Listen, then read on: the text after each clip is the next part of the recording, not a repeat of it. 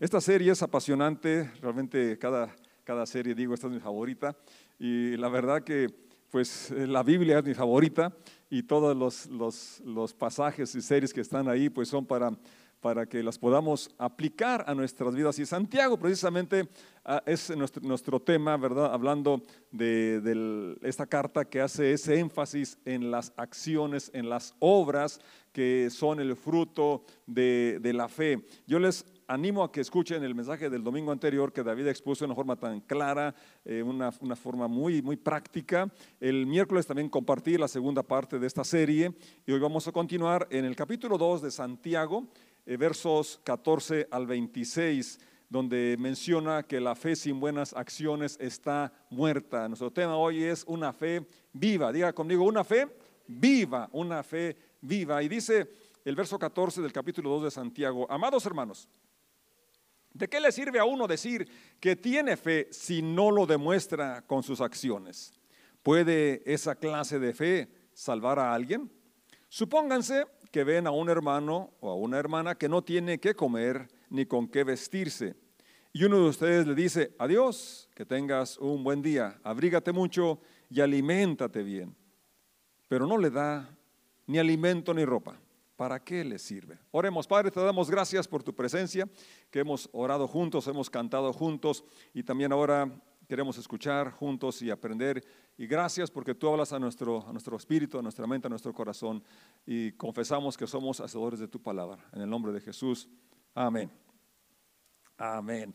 Bien, eh, se ha hablado mucho sobre los extremos y David empezó con esa, ah, planteando bien este tema, como Pablo enfatiza mucho el asunto de la fe y Santiago pareciera que ignoraba o que va al otro extremo y pareciera una aparente contradicción, pero no lo es. Lo que vemos aquí, y, primeramente Dios quiero eh, a través de los versículos que veamos que Santiago dice que las obras son un fruto, son un resultado de la fe. Y entendiendo por fe también la espiritualidad, entendiendo por fe la sana doctrina, entendiendo por fe la consagración, lo espiritual, espiritual que a veces eh, profesamos o sentimos que somos, si eso no da como resultado un mejor estilo de vida, una, una vida eh, que se manifiesta por el servicio a los que nos rodean, una, una, una vida que se manifiesta o que se, caracteriza por el servicio, por la empatía, por la sensibilidad ante las necesidades de la gente que nos rodea. Entonces, Santiago dice muy directamente, esa espiritualidad, esa consagración, esa sana doctrina, e, esa, esa forma de creer está muerta, es vana, es inútil. Y luego lo que hemos leído, aquí por ejemplo el verso 15 dice, dice Santiago, para ampliar el, tema para que quede bien claro. Nosotros hace una suposición. Supongamos que una persona, porque no necesariamente tiene que ser un hermano, puede ser una persona que no sea parte de una congregación, pero es una persona necesitada y no tiene que comer, no tiene que vestirse y tú le dices, eh, cuídate, pásatela bien, eh, provecho, lo que sea, palabras, voy a orar por ti, voy a ayunar por ti, vas un poco más allá quizás pero no le provees nada, no le compartes nada de lo que tiene. Santiago dice entonces, eso, ¿para qué le sirve? No se le va a quitar el hambre, el apetito, no se le va a quitar el frío con la sola oración, con la sola bendición, con las solas palabras. Entonces, nuestra doctrina, nuestra filosofía, nuestra cosmovisión, nuestra fe, nuestra creencia debe ser acompañada con acciones que demuestran esa espiritualidad, esa consagración, esa fe que profesamos. Por eso dice eh, el verso 17, siguiendo con el tema, que se espera que demos, no solamente deseemos, no solamente oremos, sino que actuemos al respecto para suplir las necesidades de las personas que nos rodean. 17. Como pueden ver, una vez que nos hace este, este cuadro, la fe por sí sola no es suficiente. A menos que produzca, ¿qué cosa? Buenas acciones. Si no produce buenas acciones, ¿cómo está esa fe? Está muerta. Y luego agrega como si hiciera falta entender bien que una cosa muerta no sirve, no tiene vida, no funciona. Dice, es inútil, no tiene aplicación, no es práctica, no es viva. Y entonces lo que Dios espera de ti y de mí es que tengamos una fe viva, que se distinga a diferencia de la sola eh, intención o sola oración o solas palabras, solamente decir, sino hacer. Verso 18. Ahora bien, alguien podría argumentar, algunas personas tienen fe, otras buenas acciones. Aquí quizás está hablando de aquel tema que Pablo menciona de la diversidad de dones que Dios ha, derramado dones diferentes a cada quien. Y alguien podría argumentar, bueno, tú tienes fe y yo tengo obras, y yo, yo no tengo el don de dar, yo no tengo el, don de predicar, yo no tengo el don de servir, yo no tengo el don X. Pero Santiago menciona que la fe se va a manifestar siempre con acciones. Yo les digo, dice la lectura, ¿cómo me mostrarás tu fe si no haces buenas acciones? Yo les mostraré mi fe con mis acciones, es decir, la fe, la devoción, el amor, se va a manifestar en obediencia, en acciones que reflejan esa relación que se profesa, la cual siempre nos va a inspirar, nos va a motivar a hacer acciones que demuestren nuestra, nuestra relación con Dios. Jesucristo fue muy claro cuando habló en Mateo 7, 17 y dice, el buen árbol da buenos frutos. En contraparte, el árbol malo da malos frutos. Es decir, un árbol da frutos porque esa es su naturaleza, no para probar, no para empezar a ser eh, árbol, así también las obras no son para que seas justificado, las obras no son para que seas hijo de Dios, porque seas aceptado por Dios. Ya hemos sido aceptados, ya hemos sido justificados, pero esa aceptación, ese amor, esa relación con Dios se va a manifestar dando fruto.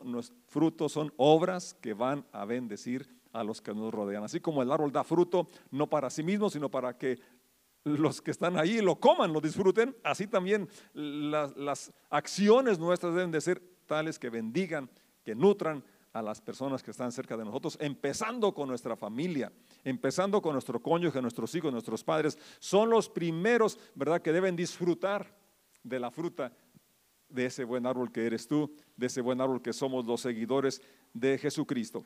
Verso 19 continúa Santiago diciendo, ¿verdad? Ahora aquellos que, creen que tienen la sana doctrina, la gran revelación, pero también no hay un cambio en su carácter, no son empáticos, no son sensibles, no hacen nada por las necesidades de las personas. Dice 19, tú dices tener fe porque crees que hay un solo Dios.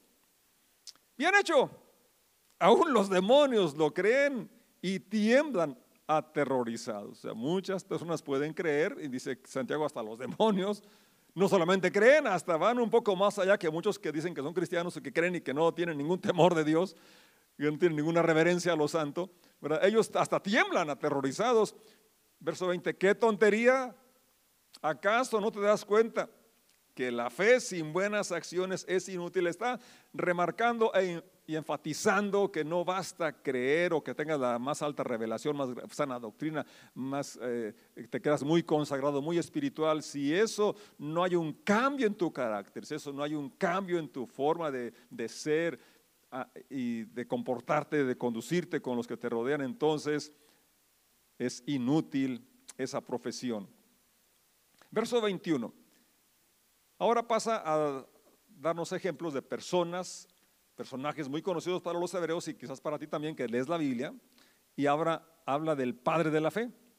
¿No recuerdas, verso 21, que nuestro antepasado Abraham fue declarado justo ante Dios por sus acciones cuando ofreció a su hijo Isaac sobre el altar? 22. ¿Ya ves? Su fe y sus acciones actuaron en conjunto. ¿Cómo actuaron? En conjunto, yo diría que esas acciones son el fruto de esa fe. Porque la fe es fidelidad, la fe es confianza. La fe habla de esa, característica de Dios de fidelidad, de lealtad.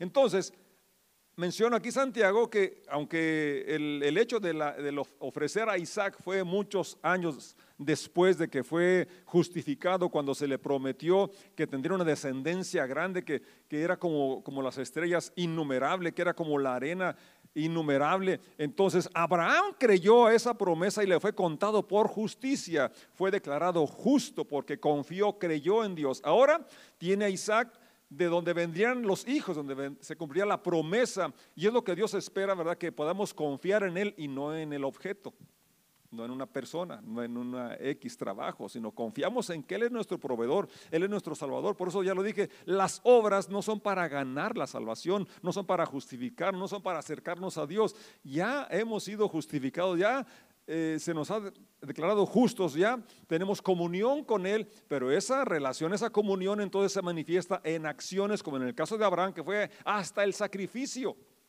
hasta poner en el altar aquello en lo que confiaba, que esperaba que de ahí se, cumplieran las promesas dadas por Dios a él, que ahora se iban a realizar, se seguirán realizando por la fidelidad de Dios.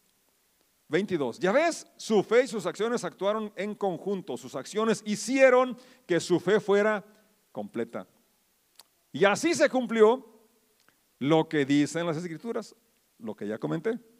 Abraham le creyó a Dios y Dios le consideró justo debido a su fe. Incluso lo llamaron amigo de Dios. 24. Como puedes ver, se nos declara justos a los ojos de Dios por lo que hacemos y no solo por la fe. Porque siempre la fe va a acompañada de acciones. Cuando Juan predicó, empezó a predicar el Evangelio, les dijo, hagan frutos dignos de arrepentimiento. Cuando Jesús nos envía a predicar el Evangelio, dice el que creyere y fuere bautizado será salvo. Eh, una de, las comisiones de la iglesia es ir a ser discípulos y dentro del discipulado es que se bauticen. El bautismo no salva, pero es una obra que manifiesta la fe, la confianza en nuestro Salvador, en nuestra salvación. Es una manifestación de la, una expresión de nuestra fe, de la salvación que tenemos en Jesús cuando creemos. Luego, ahora pasa a otro ejemplo Primero habla de Abraham, el padre de la fe, una persona muy conocida, muy reconocida, pero ahora el 25 habla de otra persona que eh, era gentil y de un eh, estilo de vida no, no agradable hasta, el momento, hasta ese momento. Pero fíjate cómo la misericordia es tan grande y que se extiende a cada ser humano, cada persona sin importar la condición. Ya, ya lo cantamos, me amas me aceptas tal y como soy. Dios nos ama tal y como somos, pero nos ama tanto que no nos deja como estamos. Y es el caso de Rab. Y podría decir, ¿verdad? Aquí eh, con más precisión, la ex prostituta. Pero dice Raab la prostituta. Verso 25 estoy leyendo. No me la inventé, así dice esa versión en la que leemos en la Reina Valera más común, dice la ramera. Algunos piensan que es que andaba cortando ramas. no, esa es la expresión de una mujer prostituta. ¿Y qué dice de ella? Es otro ejemplo. Fue declarada justa ante Dios por sus acciones. ¿Por qué fue declarada justa? Por sus acciones. Hebreos 11 menciona a Abraham que por la fe ofreció a Isaac que Abraham tenía la confianza de que aún de las cenizas Dios podía levantar a Isaac. Es decir, una fe, una confianza en la fidelidad y capacidad de Dios. Y también dice ese mismo capítulo 11 de Hebreos que Raab, la ramera, por la fe, también hizo lo que aquí Santiago está mencionando. Es decir, su fe, fe en el poder de Dios que iba a cumplir la promesa de Israel, que iba a tomar Jericó, aun cuando era una ciudad amurallada y con su ejército, y que los que venían realmente no eran, eh, no tenían la capacidad de, de poder entrar, pero pudo creer a los espías y entonces ella los escondió, les ayudó, es lo que estamos leyendo en el verso 25 fue declarada justa ante Dios por sus acciones cuando ella escondió a los mensajeros y los ayudó a regresar sin riesgo alguno por otro camino. 26. Así como el cuerpo sin aliento o sin espíritu está muerto, así también la fe sin buenas acciones, ¿cómo está? Muerta. Entonces, tenemos una fe viva, se va a manifestar con acciones. Claro que vamos a, poder celebrar con cánticos, a celebrar y quizás hablar en lenguas y tener una vida dedicada, consagrada, espiritual, eh, conocimiento de la escritura. Muy bien todo eso, pero eso va a producir acciones. Y empezando en nuestra familia, empezando con la gente que, que convivimos, nuestro cónyuge, nuestros hijos, nuestros padres. Ahí así, así alumbre vuestra luz delante de los hombres, para que vean sus buenas acciones y así glorifiquen a vuestro Padre que está en los cielos. O sea, Santiago no está hablando algo nuevo, está simplemente explicando, afirmando lo que ya Jesucristo había hablado con tanta, con tanta claridad. Y es Mateo 25 nos explica más sobre el asunto. Dice el verso 35 al 40 de Mateo 25. 35. Pues tuve hambre y me alimentaron. Tuve sed y me dieron de beber. Fui extranjero y me invitaron a su hogar. Estuve desnudo y me dieron ropa. Estuve enfermo y me cuidaron. Estuve en prisión y me visitaron. Entonces esas personas justas, ¿personas qué? Justas. ¿Por qué justas? En el contexto es porque hicieron lo que hicieron. ¿Por qué hicieron lo que hicieron? Porque tenían el amor de Dios, porque habían sido justificadas. Pero esa justificación, esa fe, ese amor a Dios se tradujo en acciones que bendijeron a los necesitados a su derredor. 37 de nuevo. Entonces esas personas justas responderán, Señor, ¿en qué momento te vimos con hambre y te alimentamos, o con sed y te dimos algo de beber, o te vimos como extranjero y te abrigamos, te brindamos hospitalidad, o te vimos desnudo y te dimos ropa? 39. ¿Te vimos enfermo o en prisión y te visitamos? Y el 40 dice, y el rey dirá, les digo la verdad, cuando hicieron alguna de estas cosas más insignificantes a estos mis hermanos, me lo hicieron a mí. Y es que ahí está, el amor de Dios nos hace ver la necesidad y cómo podemos por amor a Él ayudar a las criaturas hechas a su imagen y semejanza, sin importar si son de tu familia o de la congregación, son unos extraños, podemos hacerlo porque estamos motivados por el amor de Dios, por la fe que tenemos en Él. San Juan 15, 14, Jesús fue muy directo y dijo, ustedes son mis amigos y hacen lo que yo les mando. Leímos que Abraham fue llamado amigo de Dios. Pues Jesús dice que tú y yo también podemos ser sus amigos. ¿Cuándo? Cuando hacemos lo que Él nos manda. Y lo que Él manda, como dice en otro lugar, no es nada imposible o gravoso, pesado, ¿verdad? Viene a mi mente cuando el profeta mandó a Naamán a, sumergirse al Jordán siete veces y que él dijo, pues allá en mi tierra hay ríos con agua más bonita, más cristalina, y, se molestó, se enojó, pero uno de sus trabajadores, de sus criados sirvientes le dice, si te pidiera una cosa difícil, ¿a poco no la ibas a realizar? ¿Cuánto más esto como meterte al Jordán? Cuando él en, obediencia, en fe, lo hizo, tuvo esa sanidad, tuvo ese cambio en su piel. Entonces Dios espera que si lo amamos, Jesús es muy claro, son mis amigos si hacen lo que yo les mando y entonces nos va bien. Tenemos la paz, tenemos el gusto de poder ser sus instrumentos y bendecir a la gente que está a nuestro alrededor. En Gálatas 5, Pablo dice lo siguiente en el verso 6, pues una vez que depositamos nuestra fe en Cristo Jesús, fíjate, el tema es el mismo, el de la fe, y cómo esto es lo importante, poner nuestra fe en Jesús. De nada sirve estar o no circuncidado. En sus tiempos eh, enfatizaban la necesidad de circuncidarse como una manera de probar eh, eh, o ganar la aceptación de Dios, ya que la forma de pertenecer al pueblo de Israel los que no eran judíos tenían que circuncidarse. Los judíos también, obviamente, al octavo día eran circuncidados. Entonces, Pablo menciona que una acción, ¿verdad?, para ganar el favor de Dios es innecesaria. Porque en otro lugar menciona, somos hechura suya, creados por Cristo Jesús para buenas obras. No hacemos obras para ser cristianos, eh, más bien porque somos cristianos, hacemos buenas obras, como ya lo dije del árbol. El árbol da fruto porque es su naturaleza, es su esencia, no para probar nada, simplemente es su naturaleza. Es como el árbol plantado junto a corrientes de agua que da su fruto a su tiempo y su hoja no cae. Así son, somos los creyentes, los cristianos. Y eh, quisiera que leyéramos todo el, el versículo 6, Gálatas 5, lo leo de nuevo, pues una vez que depositamos nuestra fe en Cristo Jesús, de nada sirve estar o no circuncidado. Lo importante, ¿qué es lo importante? Es la fe. ¿La fe qué? La fe que se expresa por medio del amor. Eso es, ¿verdad? No hay contradicción entre Santiago y Pablo, es el mismo principio. La fe se va a manifestar con acciones. La fe sin acciones es una fe inútil, es una fe muerta. La fe que tú y yo tenemos es una fe viva y se va a manifestar en esas acciones que vamos a realizar para bendecir a las personas que nos rodean, porque eso es lo importante, expresar nuestra devoción, nuestro amor, nuestra amistad, nuestra entrega, nuestra espiritualidad, nuestra santidad, nuestro, nuestra teología, nuestro conocimiento de la Biblia, va a producir acciones que bendigan a los que nos rodean. Y como dijo el Señor Jesús, hacia alumbre vuestra luz delante de los hombres para que viendo y disfrutando de esas buenas obras, glorifiquen a vuestro Padre que está en los cielos. Vamos a darle gracias a Dios. Pueden, pueden estar de pie y orar y decir, gracias Señor, porque tú eres fiel. Y tú eres el autor y consumador de la fe, y tú eres nuestro ejemplo, nuestra inspiración.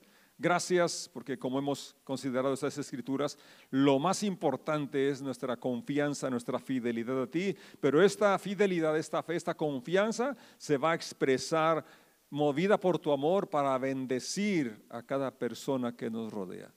Muchas gracias porque vives a nosotros y has puesto una fe viva, una fe que se manifiesta con acciones que te glorifican. Toda la gloria, toda la honra sea siempre para ti. En el nombre de Jesús decimos, amén. Dios los bendiga, Dios los fortalezca y que esa fe florezca, esa fe glorifique a nuestro Padre y que vivamos confiados en su fidelidad. Les amo y les bendigo en el nombre de Jesús.